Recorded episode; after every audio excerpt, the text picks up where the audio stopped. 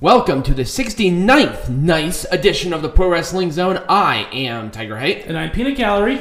Oh man, 2021 is going to be great, but we got to do one more one more show for 2020 and that is the worst of. We'll get to that here soon. Yep. But let's talk about the news Yes. uh, that's going on. Not a ton going on. Nope. but it is there. Uh, Sonya Deville has returned to SmackDown. Uh, she left to deal with the um, stalkers Yes. case, um, which I'm, I'm actually glad that she is back in some way, shape, or form. They feel like the company was really building around her, Right. Um, but this thing had to happen, honestly. Um, so that's all well and good. And speaking of stalkers, let's talk about Paige. Okay. So, uh, if there are, has been a couple of people sending Paige DMs from multiple, like they're not like scammy. They're kind of scammy Yeah. because they're trying to sell her and her now fiance's Right. address um, that was illegally acquired. yep. Um, Paige has gone on to file lawsuits against um, the individual, Okay. and it's the same person, Yeah. just on different accounts. So unfortunately, this thing is not going to stop. Um, if you get that message that Paige and I can't remember her um, fiance's name, I think it's like Ronnie or something. Um, if you see that, send a screenshot of those messages to her. Yep. If you see it. Yeah. Uh, Mil Muertes is going to be debuting in MLW soon. Nice. Um, I kind of had a freak out. I loved Lucha Underground, and Mil Muertes is one of those like big guys that Right. built the company. Right. Um, unfortunately, you know, like Prince Puma's doing dog shit in Right. WWE. Um, uh, uh, Dragon Azteca Jr. I can't remember who he is now. I, I had it in my head. Oh no, that's um uh, Rey Horus. Ah. So a lot of these other guys are doing fairly okay, but then Mil Muertes, where has he been? Because he um, wrestled for AAA, Right. But uh, he was one of the mainstays in Right. AAA, but now I guess he's going to MLW, Yeah. which is all fine. right. Um, let us. Kairi Sane. Oh yes, let's talk about the Kairi Sane thing. So, um, Kairi Sane wanted to make an appearance at a up and coming Stardom show because I, if I'm not mistaken, it's one of their anniversary shows. Right. She is technically still signed with WWE. Which is weird. Yeah, I didn't think that she was. Um, and she is having issues to appear at this Stardom show Huh. because WWE is um, not allowing her to do so. Right. If if it was like Oscar that wanted to do this, that's one thing. Right. But Kairi Sane has not been on television for months. Mm-hmm. People expected her not to be on there. No, she still has a contract with them. Right. She just she doesn't even want to wrestle. She just Right. wants to be there. She wants to make an appearance. Right. Let her. What is wrong? I swear to God, WWE just they they can do nothing right. Right. They do something stupid, and the shit is not hard. Right. So Speaking of major signings, Matt Riddle has re-signed with the WWE for I think two years. Um, no, that was uh, Sami Callihan. Ah, well, um, uh, Riddles Riddles was that four hundred thousand dollar a year guarantee that he had. Right. Um, I think it's a five year deal. Oh, it's five-year. with uh, fifty thousand dollars for the Saudi Arabia Right. shows whenever those show back up. Right. Um, and uh, yeah, Sami Callihan did sign a two-year deal with Impact Wrestling. The um the uh specif- the um specifications of that contract are not known. No. Um, to what I heard, it is a substantial amount of money per year. I'm not surprised Nice. about. I'm not surprised about that. Yeah. Callihan is a he, he wants to like impacts his brand. right. That's his brand. That's where he's going to be until he retires. Ethan Page is Oh, God, no. from his website. So We ba- all know what that means. Yeah, generally when somebody pulls their merchandise, it's a sign that they have signed with WWE. I I really hope he doesn't. I think he is. It- It, it, all signs are pointing to that. Right. Unfortunately, I know, and it sucks because Yeah. he's you know he's so talented, and I really wanted him to stay with Impact because the North. You wanted to, you, Right. you just wanted that team to still be there, but unfortunately, uh, he has pulled, or he's going to be pulling his merchandise. You can still get it on his site, but he's doing like a bye bye promo code cleanse, um, getting that out of there. Um, let's talk about Mick Foley's positive te- for, test for COVID. Yep. He tested positive right before Christmas. Mm-hmm. So um, he obviously was broken up because Mick Foley is a huge fan of Christmas. Right. Um, he has a room in his house dedicated to Christmas. Ah, fun. So the fact that he could not be with his family Right. For Christmas was heartbreaking. Yeah. Well. Um, Christmas Eve, Christmas, and New Year's, he was not able to be there with them. okay. Um, he t- got tested positive and he quarantined himself Right. in uh, one of these hotels that are allowing people to quarantine themselves. Right. Uh, the positives of that is that he is doing well. Yep. He's going to be leaving soon uh, from this hotel. Yeah. So that's good, but I'm pretty sure this devastated him more than anything. oh, boo hoo. Just another, Oh, cry. just just another fuck you by 2020. I swear to God. Um, GCW, uh, Game Changer Wrestling, is going to be airing a 24-hour telethon wrestling event. Cool. It will start on January 29th at 8 p.m. Eastern, and it will run through January 30th at 8 p.m. Eastern.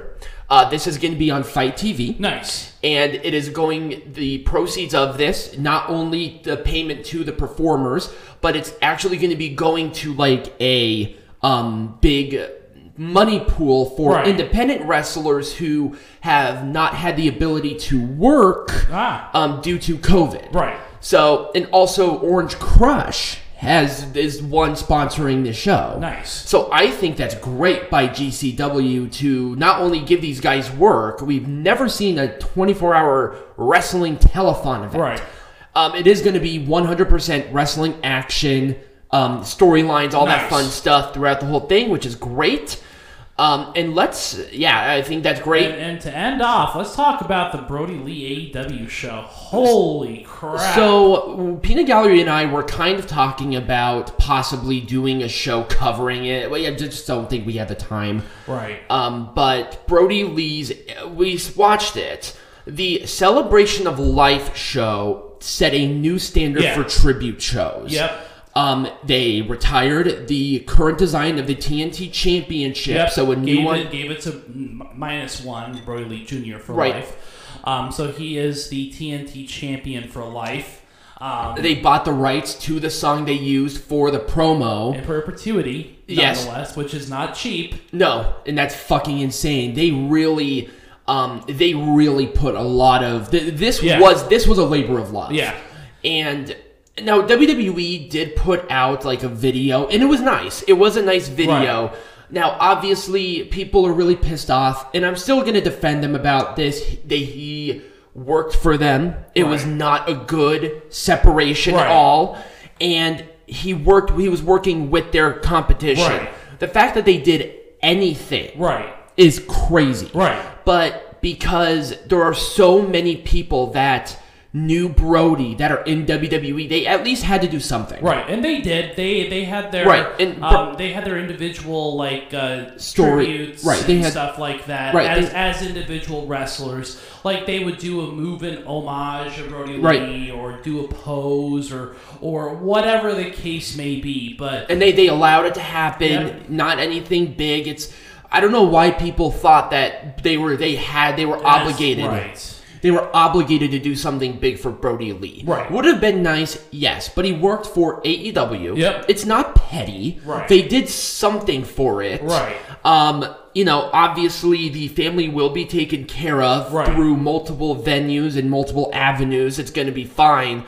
Um, but the, The tribute the, the tribute show itself was amazing. It was. Um, unfortunately, now New Year's Evil went. Well, they went against Brodie Lee's Celebration of Life. That And was a obviously, obviously, AEW won that one pretty pretty high. right. um, I don't know the amount of stuff on there, but people are praising Tony Khan. Yeah. Um, on his booking of this, not not only somebody that was really respected and loved, so this must have been incredibly challenging, Right. but the fact that um, he did it so quickly Right. because basically this happened, they had to rewrite the show like in a like overnight. Yeah. So they pulled it off. They did Yep. a great job with it. Um, it was there were some rough spots in there. Um, Erick Redbeard made an appearance. Yes. His former partner. That killed me. Yeah. Um, I even was telling Pina Gallery, other than maybe Bray Wyatt, nobody else could have made that run in for any No. reason. There's no way. It's they are synonymous with each other. Mm-hmm. Um, but it was it was just a tremendous show. It if was. you if you have some time, watch it Yeah, it was a great show. please watch it. And then obviously they will be doing New Year's Smash next week. There was more pressing matters. Right. Um, but yes, it was such a great thing. It was. Um, even like the promo that they did, it just it just set so many new standards Right. for tribute shows. Yeah. Um, they just did it right, and people can bitch about AEW style all they want. Right. What they're doing for the business itself is a net positive all the way around Yep. um, how they take care of their performers. Clearly, they care. Um, and I, I don't know what else to say. Do you have anything else to jump on there Um, with? well, you know, and I also wanted to mention too that a lot of WWE superstars are more than are becoming unhappy with their contracts. Oh yeah, um, I don't know why I didn't put that on there. Yeah, and so multiple. So because of COVID, WWE's contracts have been very, let's just say, lowballish. Right, unless you're like a Matt Riddle that they want to keep around because you know Um, AEW so a lot of WWE superstars who are up for contract are are They turn them down are, up. Are, are turning down the contracts. So there might be some problems down the road um, with WWE, and uh, obviously it looks like AEW is going to be a place for at least some of them. right. They're, it's very viable, Right. Um, You- and I so mean, is Impact. So is uh, New Japan. New Japan. Um, you know, we'll, the wrestling industry is is changing. Oh yeah, WWE needs to get off their ass Right. and really start doing some stuff to help Yes. these performers. Right. Um, it's just it's it's scummy. You guys have made record revenue because Right. you're saving so much money by not doing so much travel. Right. And all of a sudden, it's like okay, with Matt Riddle, obviously. Don't blame Matt Riddle. They offered him the contract. Right. He owns the name. He owns the stallion. He owns Bro. He can go anywhere with this, Right. and he can win. Right. Um, but and obviously they're putting a lot of investment in him. Yeah. But you know, it's like, come on, guys. If you really want to sign and keep people around, you gotta do better. And of any, Right. if it was like Impact Wrestling, okay, whatever. They're not on as much of a budget, but you guys are making billions Right. So, in revenue. So, so, anyways, when we come back, we are going to do a Bible study on Father James Mitchell. Yeah. Everyone's favorite manager. yeah. We are back. Uh, Peanut Gallery is going to do Bible study. Bible study. Go ahead. Yeah. All right. So today we are uh, going to go through a brief history and some memorable moments of Father James Mitchell. Now, if you're a fan of the older one, uh, older version of him in his ECW days, you would might know him better as uh, the Sinister Minister. He uh, had a lot of wrestlers under his tutelage over the years, but um, he also runs a karaoke bar, and he is also a reverend for the Church of Satan, which kind of explains some uh, some things about his character. So. What I found very interesting was that he actually does a lot of collaborations with uh, the Church of Satan, like comedy shows, um, you know, musical, uh, musical like, uh, oh god, uh, cameos for music videos, like uh, most notably with Insane Clown Posse. I can't remember which song, um, but also he was very interested in um, in comic book villains. And so a lot of his character comes from the comic book villains that he looked up to from a young age. So you know, people like Punish, uh, people like Punisher on the Amazing Spider-Man, um, and Green and uh, uh, Green Arrow, the uh, the Green Arrow villain, um, also uh, the Joker from the Batman series. But that kind, you know, that kind of stuff helped his character, and and of course, him being an actual minister has put him in a bunch of different, uh, I guess you can call interesting situations. So, um, when Mitchell debuted in Impact Wrestling, he was a part of the New Church. He was actually the leader of the New Church, um, which fought against, most notably, Raven. And then uh, he and Raven aligned when the New Church broke ties with him. Um, and he was part of the Raven's Brood or the Raven's Nest or, you know, any one of those iterations.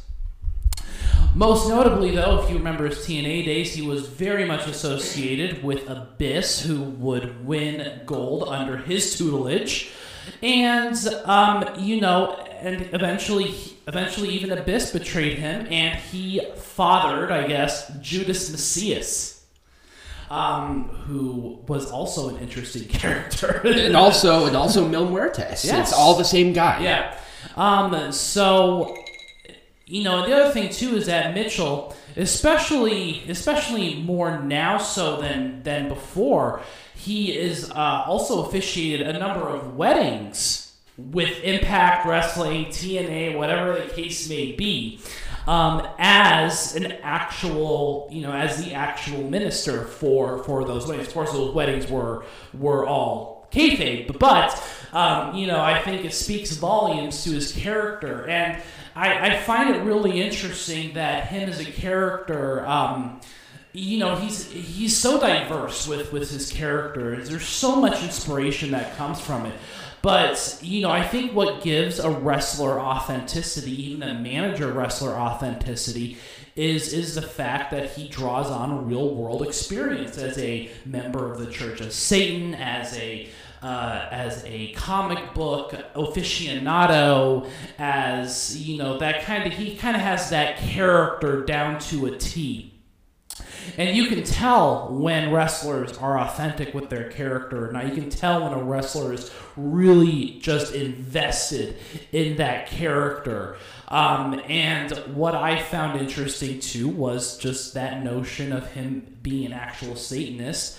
I, I don't I don't know I don't know a lot of people that show that side of themselves very much. You know, we talk about Shawn Michaels and stuff like that, but you know, Father James Mitchell kind of turned it into his into his character. Um, so that was just a couple of things that I found interesting about it. Um, you know, and of course Mitchell taking the role of a manager um, made for some very interesting pairings as well. Uh, you know, with him, especially with Abyss and the you know and and uh, Raven and Judas Mesias and and a bunch of other characters later on. Um, and uh, you know, again, just taking on that managerial role because we see we see a lot of wrestlers that have kind of that religious gimmick, but not a lot of managers that have that sort of gimmick. Um, you know, those those are very rare to come by. Um, but but you know, I, I find a lot of inspiration in that guy's um, authenticity as a as an actual Satanist, as an actual comic book uh, comic book aficionado or comic book fan and and really um, and it really does go to show that you know no matter what you really can find authentic character um, with anything but that's kind of what wrestling is right? You you take who you are and you crank it up to 11 not uh, not necessarily like what you know some other people are like oh you have to be this character now or you have to be that character. You know you can tell when someone isn't really into their character especially in wrestling. It, it really kind of shows on your sleeve. But is there anything that you want to add?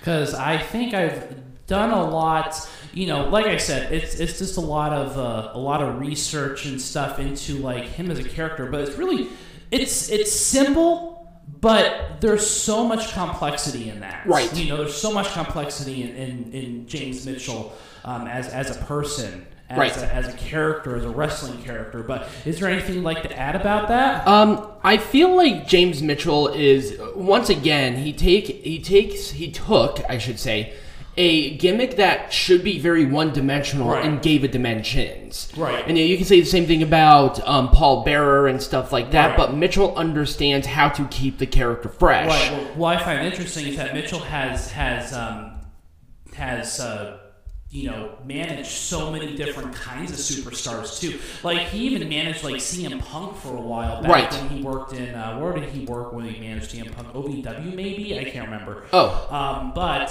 um, you know, I think uh, you know, I think it's it, it speaks volumes to him as a manager. I mean, he, he's going to be up there with some of the greats at some point in time.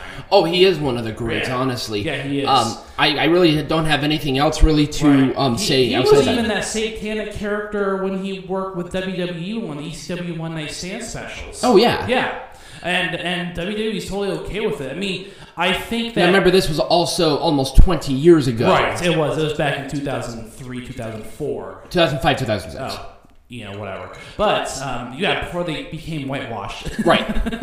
I would I would be afraid. Well, I would that- be afraid if James Mitchell were whitewashed by the. WWE. Yeah. well, James Mitchell now is a producer for Impact, so he's, he's, not going anywhere. He's, he's pretty much an impact lifer at this point in time. oh yeah, but, he's not he's not going to do that kind um, of schedule. Yeah, so he's an actual Satanist, and he actually is a comic book uh, fan, and so you really can see that with Oh yeah. with his uh, with his uh, to, with his uh, I guess his character. You can really see that come out in him. So Right. I thought that was pretty cool. Yeah. Um, you know, a little short on the shorter side, but um, you know, I thought you know he's just a fascinating character to uh, to find. But he's also very private. It's hard to get some information on him. He really is. He doesn't talk much about his religious affiliation or anything like that, but he certainly has. Um, he's done a few gigs with the Church of Satan, and Mm-hmm. he's supported and sponsored a lot of different events. Um, and um, yeah, I think it was. It's just kind of cool to see his his personal side and his professional business side. Right. All right. So when we come back, we're going to be doing the wrestling lesson, and we're going to be doing it on championship belt. Nice. Not a specific belt, but just the concept of the championship belt. nice.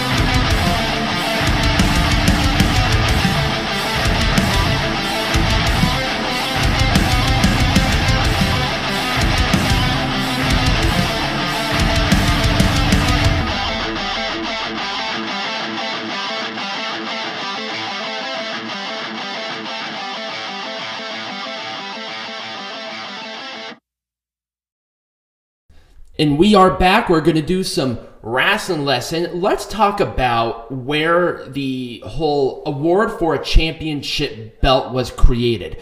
So, where it started is very much up to speculation. Um, there are people who claim that there has been evidence of bare knuckle boxers in the 1600s getting championship belts.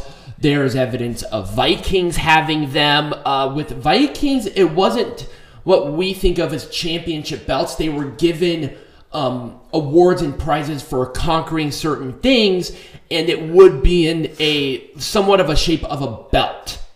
Uh, back in the 1800s, this is the recorded official first time that a championship belt was given to a person for winning a combat sport.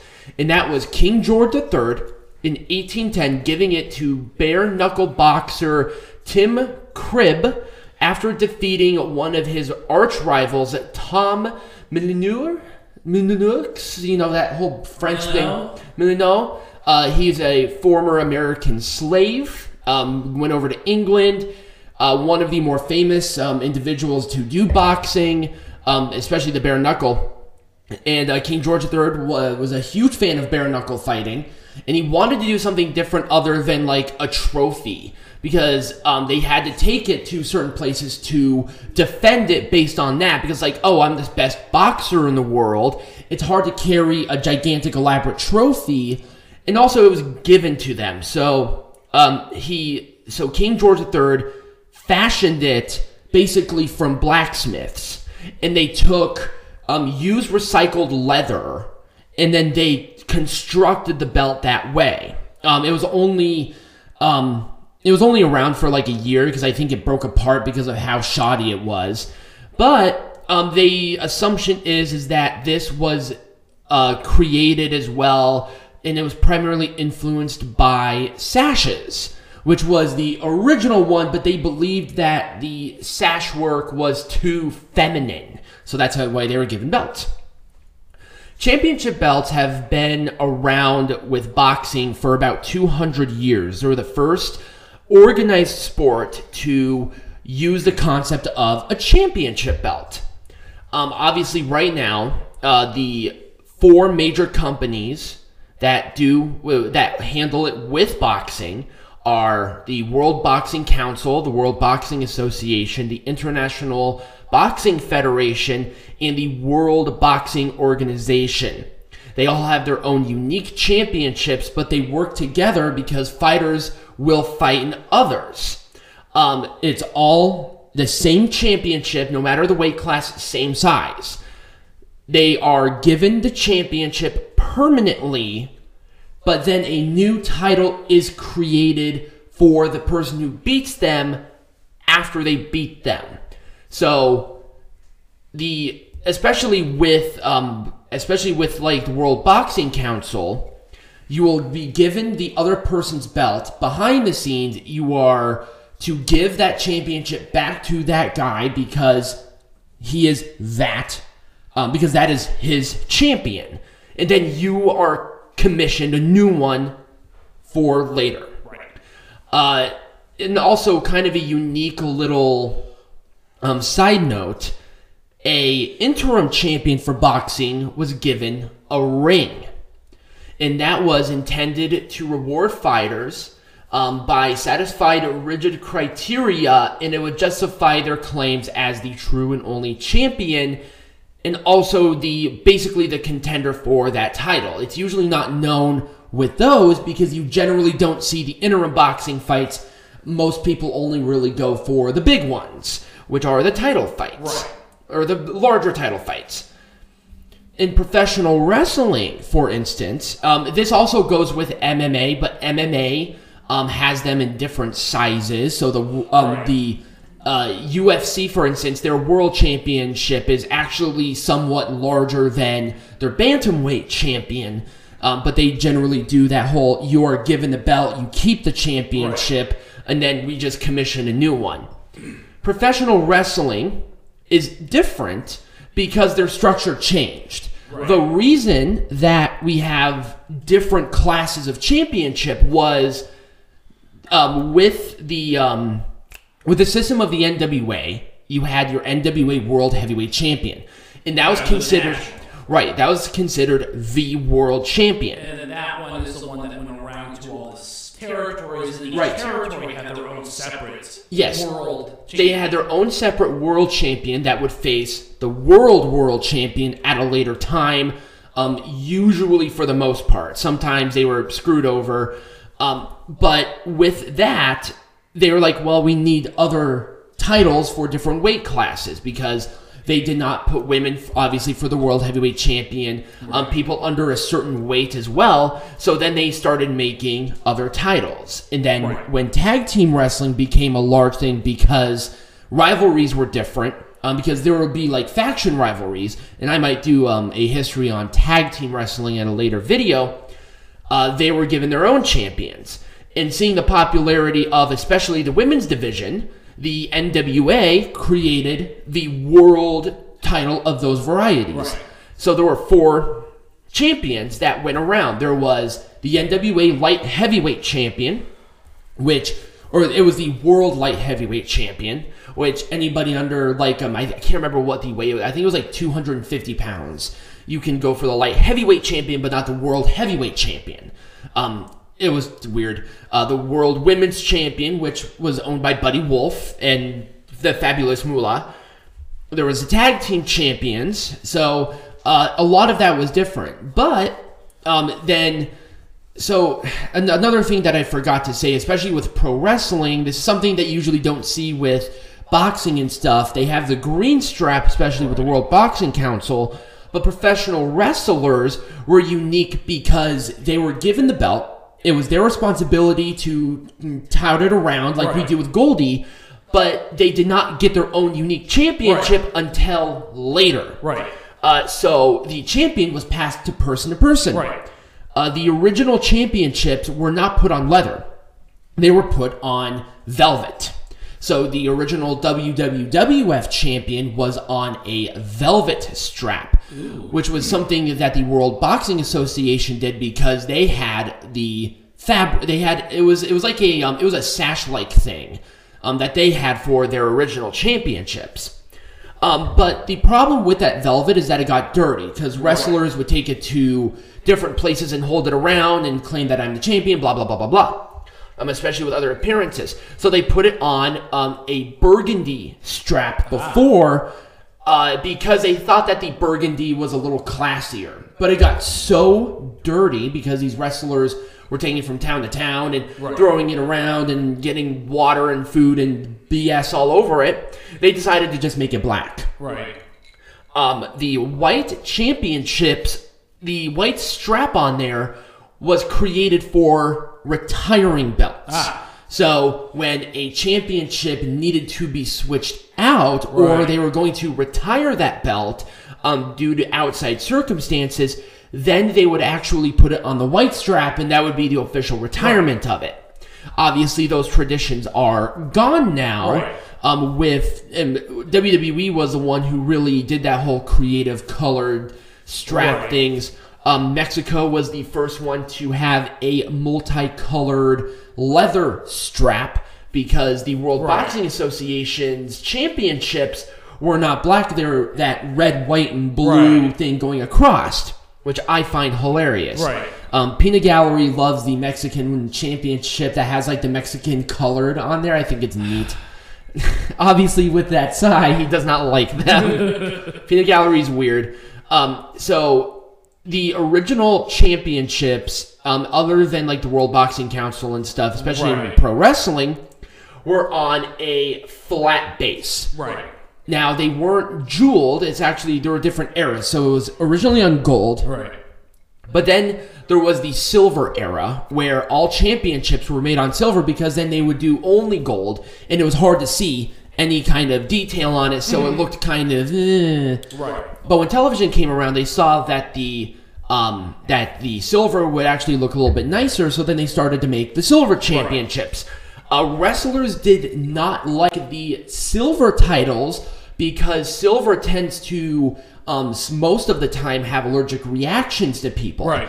So they actually had to get rid of it because some of their bigger stars would have rashes and stuff from wearing the championships Right. or holding it on their shoulders, um, and it was making them sick. Right. So then they went back to like gold, uh, at least gold plated, but they Right. now they use zinc. Right. But and then they started to bedazzle it, which is something that the World Boxing Council first started doing back, I think, in the '90s because they had Right. because they have you know billions of dollars and they get gigantic gates. Um, so th- that's kind of some history and some facts about where the championship belts come from and all Nice. of that stuff. Um, but I hope you did enjoy that part. And when we come back, we're going to be doing the worst of year awards presented by Peanut Gallery. Yeah. And we are back. Peanut Gallery will be leading on, and we'll do the back and forth like we did for the best of. Yep. So, who was the most overrated wrestler of the year this year? Peanut Gallery. Well, so there's a reason that these things are called the Goldberg Awards whenever we do the uh, worst of the year. But the most overrated wrestler of the year is Goldberg. Uh, Right, he's getting all these title opportunities. he He's- literally came in. He remember Goldberg versus Bray Wyatt happened earlier this year at Right. uh, Crown Jewel. Believe it or not. And uh, yeah, Goldberg, pinned him clean. Yeah. This is the fiend. This is the fiend, Bray Wyatt. and this, and uh, early this year, or actually just as long as the Fiend was on television, it was the hottest act going. Right. But obviously, they gave the title to Bray Wyatt Right. too soon, and so they had to figure out some way to take it off of him. And then they got the oldest professional wrestler who is still active, Goldberg, to defeat Bray Wyatt. Instead of giving the rub to a new guy, right. They had to give it to Goldberg because Saudi Arabia likes Goldberg. yeah, Fucking fuck, man. Goldberg sucks. He He, really- needs to retire. He's he was never very good. No, he just had some hype around him Right. because he just killed people Right. in like two seconds, and I will say there was some novelty to it, and I did I did like the Brock Lesnar Goldberg matches. Yeah. I thought all of them were actually fairly fun. Well, you know. Well, they were the, like the two- older ones were. right. Well, I don't know. I still liked Survivor Series. That Yeah. one was a great match. Anyways, worst announcer of the year or It- commentator, it was- Corey It was- fucking announcer. Graves. It was, oh, it was announcer commentator. Yeah, Corey Graves. Just he's so like grinds your gears bad. oh, I know he is horrible. He is the worst fake heel announce uh, commentator I think ever. now he has some gems, but you know I think it was I because mean, just any time, any time I hear his voice, it just I want to kill something. Right, it's just. I mean, like I said, there is fun, some fun snippets because you know he's dating Carmella, so it's like you don't like Carmella's actions. I don't think I'm in the position to answer that. It's like, okay, that's genuinely funny. Right. That that was, but There, there are signs of that but, old but Corey Graves. So it's so cringy. It's like Right. Ew. There was, a, there were, like I said, there were times when it's fine, but Right. there are times where you know it's not him. Right. And unfortunately, there was a point in time when Corey Graves was actually one of my favorite announcers. Right. Because there was authenticity behind him. Right. But then he was moved up to the main roster. Vinnie Mac needs to plug in shit. Right. And it's like, okay, Michael. Because he know that Vinnie Mac is, is back there just spewing words at him. Say this, say this, say that, say that. Right. It's like get him off of the goddamn thing. Right. Let these people work because obviously we know that announcers can work if they do. it. Chris Jericho is a great announcer, Mm-hmm. um, other than screaming Erick Rowan, and I love that Excalibur is like Redbeard, Redbeard, Redbeard, and it's like okay, he's not given a script. He's there just to like do that, Right. and it's great. Yeah. Do not overproduce these people. We Right. always bitch about this. Maybe Right. we'll do a show about overpro- overproduction. Yeah. Anyways, worst promotional tactic of the year. All right, this one- WWE paying the uh, the uh, GOP of Florida to make the workers essential. To Right. say that WWE is essential and should continue to be in business. Right. Or should continue to produce shows during the initial lockdown phase. Right. So at the height. Wow. So obviously at the height of the pandemic, WWE, um, because uh, Linda McMahon is in charge of a Florida super PAC. Yes. Obviously, that's not a crime. She can do that, and obviously, it's a heavily Republican um, super. It's a super PAC. So But they gave the- you know, of course, the government, the legislature down there in Florida are Republicans, Right. And so Now, uh, obvi- this- obviously, if so they- I think Linda McMahon made a pretty sizable contribution to the Florida GOP, right.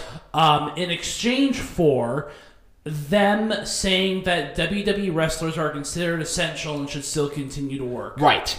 Um, obviously, they were doing the stuff in the performance center. Right. And with AE, I can't remember why AEW had the kind of that same thing because I, I can't remember why that was. I can't remember either. All I know is that AEW, um, whenever they were allowed to work, they'd produce like a month's worth of filming at one Right. time. Then that's- and that's what they did, right. WWE at first was not doing it live, but then they moved back to live. But you, just the way that the WWE was coercing government officials Right. to do And that obviously this kinda- is- this is- pretty shady shit. Right. man. This is this is not a knock on Republicans or Linda Right. McMahon or anything, but it's just the promotional tactic for WWE to stay live production TV. Right. Um, and obviously with the testing as well, Yeah. where they didn't have to be in that whole Right. um, scene. I think that's what it was. I think um, Right. AEW had to do specific testing. testing, whereas WWE got a buy because of the political Right, because of because of that political strife. Right. So it was just a gross, ugly, messy, really shady situation. yeah, it was. um, it, it just did not look good whatsoever. Uh, it's just kind of where it's sometimes really good to know certain people. Yeah. And it's like, all right, all right, come on, guys. You you could have done it without. You guys have enough money. You guys could have done this the right way, but you didn't. Right.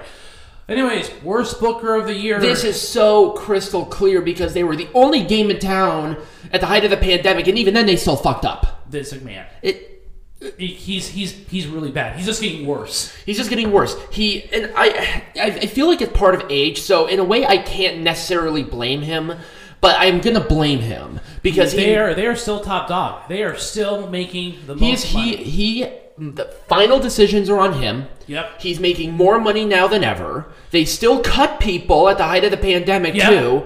Um, they're, obviously they're lowballing people now that we're seeing because Right. they have to. He's- um, the he's- lawsuits, he's- yep. the Uh, loss, the huge yep. lawsuits going on, The union. Let's not men, let's not forget about the calls for unionization. right? I mean, this is all falls back on the booking decisions made by the W and, and other decisions, not just booking, but just contractual decisions in general. I mean, it's just it's bad. It's Right. bad. Anyways, worst promotion of the year, WWE, for all those reasons listed above plus more. And also they're just doing bad work, and they're Yeah, like, oh, lowest lowest ratings ever for Raw and SmackDown this Right. year. I mean, it's it's horrible what Mm-hmm. what they're what they are doing both on screen and off screen. Right. Worst major event of the year, Crown Jewel. that was Saudi this Arabia year. is the only show in Saudi Arabia for the year. Um, they went down to smaller and smaller. I think they changed venues like three times. They went down to a really small venue because guess what? Nobody cares anymore. Right? They weren't. They weren't going. Right. Um, obviously, the whole thing with people um, being cooped up again Right. at Saudi Arabia. Right. Uh, the whole about to be taken off air because somebody was not paying. Right. That was a big one. Obviously, now that one wasn't necessarily WWE's fault. But there, you know, there was some And, strife. and then obviously the show, and obviously the show uh, too was bad. It, it was a bad show. Well, I mean, there was some fun stuff in It there. was. And It then was still overall. I mean, it was a pretty bad show. It was Right. a worse Saudi show. Goldberg and uh, Bronze, and Goldberg and Bronze, Goldberg and Bray Wyatt, where Bray Wyatt actually lost. Actually, let me look up the card because I can't even remember it. Because it's like it was it no, was- was, it Crown Jewel or Super Showdown? It was Crown Jewel. It was Crown Jewel. Yeah. Crown Jewel 2020. Or wasn't it? I thought I think it was I- Super Showdown. Maybe it's. I think it was Jewel Super Showdown. Okay. Hang on, yeah, it was It was Super Showdown. Showdown. Super Super Showdown was the worst one. There was a Crown Jewel, but Yeah, the Super Showdown was a really, really bad one. Yep. There was nothing redeeming about it. It Right. all just sucked.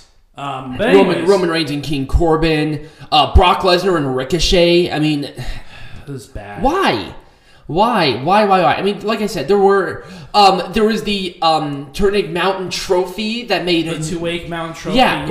where Undertaker came out and killed AJ Styles, who should have won it.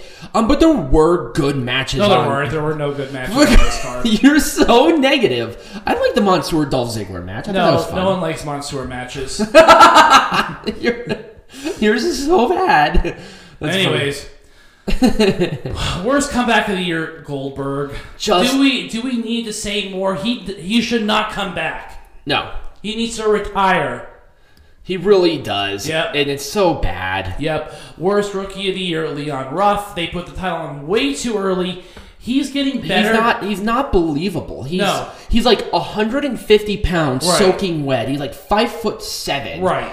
And it's like he's beating Damian Priest. Really? He's The beating Johnny. guy. And it's like with Johnny Gargano, at least they took the belt off him because they knew that was the wrong choice. Right, but Leon Ruff should not have received. They they just did it to create buzz. That's Mm-hmm. all. It was, you know, and this is this is another thing that I've seen WWE do a lot this year is they are trying so hard to do one up on AEW. AEW is not even trying; they're just making waves. Right. AEW just does things and they make They- correct decisions. they- yeah, and, and WWE does things, but they're like, oh, we'll announce this special uh, two days after AEW announced their special for the same days and times. right. It's like, dude, come on. Now, obviously, it's a war, and they're and both of them arguably are doing better because Right. of the war. But, but whatever, whatever WWE, whatever AEW does, WWE has to do it. Right. I mean, except for like the Brodie Lee thing. That was mu- that was a much different circumstance. But anyways, but it was just it was just something that happened throughout. The Right. year. I think AEW is getting better because they're not mentioning WWE as much. Right, they're I not. thought I thought they were kind of being weird with it. I'm like, all right, come on, let's not Well, let's stop doing they, this. They tried to. The re, there were reasons that they did that at the beginning. Right. But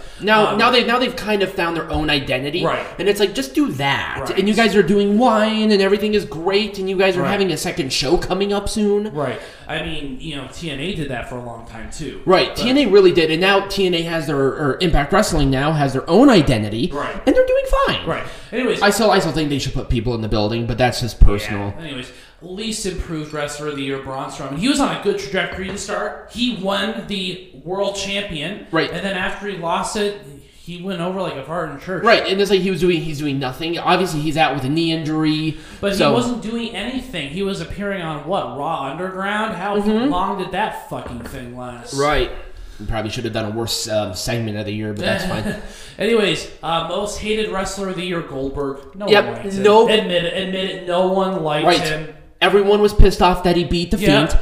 Everyone was pissed off that I mean, at least he lost the title. Right. Nobody liked it that he was champion because Goldberg almost left. He almost did not defend the world champion at WrestleMania. Right. And it's like just lose the belt. Right. No one wants you anymore. No Right. one wants to see you anymore. Like I said, if he did like a fun little one-off, which he said he was going to do Uh-huh. at Survivor Series, beat Brock Lesnar in ten seconds, which everybody liked. Everybody liked the match. Right. And he said, "Oh, I just want to do this one match so my son can see me wrestle, and that's respectable." But at the same time, and then you do this shit, and Yeah. then so you continue. It's like, uh, dude, Dude. you can do anything you want. You own this name. You have, you obviously have a huge You have star power. you have star power. Right. Um, you have a fun little muscle car show. Just do that. Have some fun. Whatever. Who cares? But, But, don't yes, get back into wrestling full time, please. please stop. Just just stop. For the love of God. Worst feud of the year, Goldberg, Roman Reigns. Yes. It started off bad. It never ended because um, Roman Reigns- obviously Roman Reigns pulled out. Right. Um, but anyways, the feud was going nowhere. It was doing nothing. I mean, it literally consisted of four words. Who's next? Here comes Roman, and this is not the good Roman Reigns. This was still the bad Roman Right. Reigns. And now since I'm next. right. And now Roman Reigns is a heel and doing awesome stuff. And I swear to God, if they bring back Goldberg to face Roman Reigns at WrestleMania, which is speculative right now, I'm gonna be pissed. I'm gonna be really pissed. um, just uh, have Daniel Bryan win the Royal Rumble. The shit is not hard. Right. Obviously, he should be the one to dethrone the head of the table. Right. At WrestleMania. How cool would that be? Right. That it's easy. That's that's printable easy money if you do this right. Right. Anyways, worst tag team of the year, Retribution. So- started off great. Started off really great. It's like, ooh, there's some buzz here. It's like Aces and Eights, which Impact Wrestling did it better. Um, and then they, j- mm, and then and then they went and they signed contracts apparently. yes, and then like Retribution signed contracts. Why? Right. There was Why? no reason for it. And then they gave him really bad nicknames: T-Bar, Slapjack. right. It's like, what the fuck is that?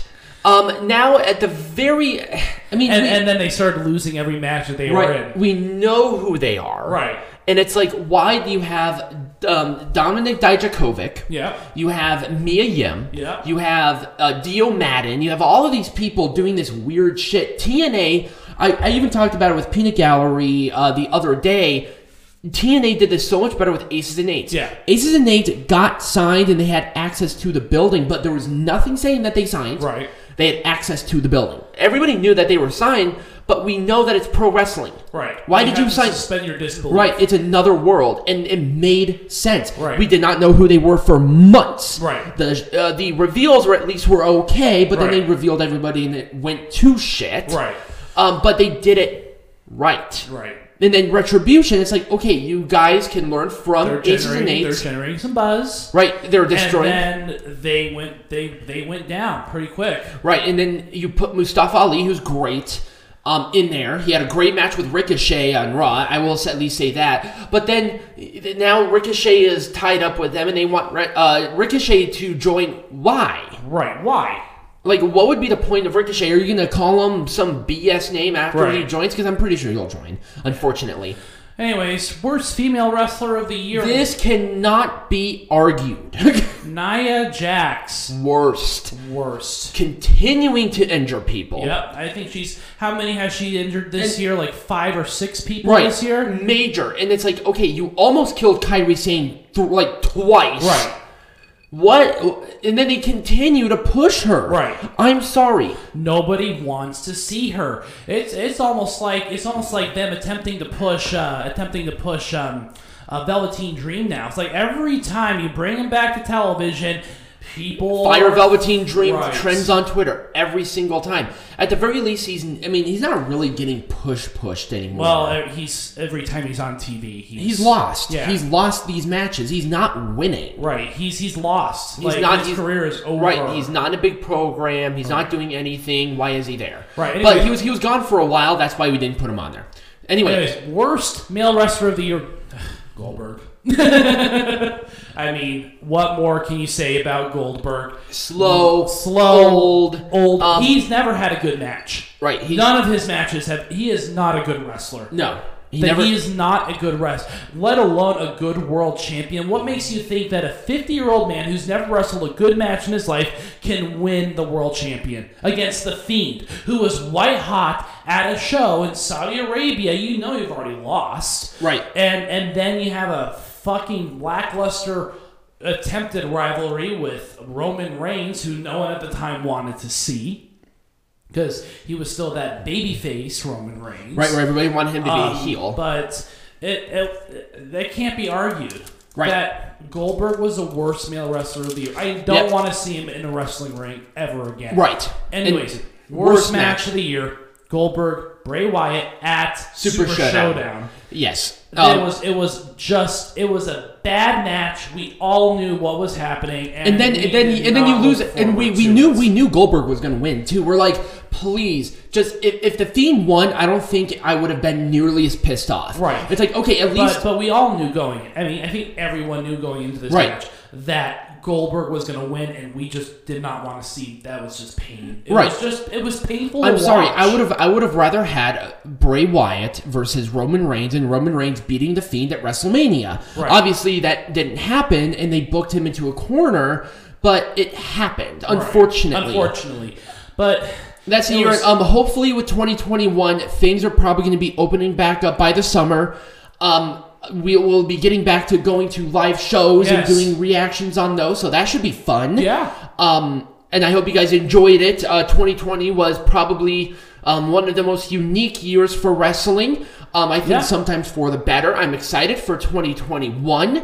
Um, and maybe uh, next week, what are we doing? We are going to be covering Wrestle Kingdom. yes, and that is going to be exciting. Yeah. Um, and um, yeah, Um, so usual. so wrestling lesson. I'm going to be doing it on the January 4th show. Oh, nice. Because there's because there's like 30 January 4th shows and a ton going on in it, Right. and I think it would be really Uh, great. Bible study is to be announced, and uh, we'll just do our regular stuff. So please do stay tuned. Follow check out us. Yep. check, out the links. Yep. Um, check out the flow page. It is just an aggregator like um a link tree. Right. Uh, so check that out. Become a patron so Yep. you can watch the shows with us and get very drunk. I think we pretty much were blackout twice this week, but obviously with New Year's and um obviously it was Saturday, so we Right. just have problems. I'm just kidding. Anyways, so uh, thank you guys so much for listening, and as always, be Majestic.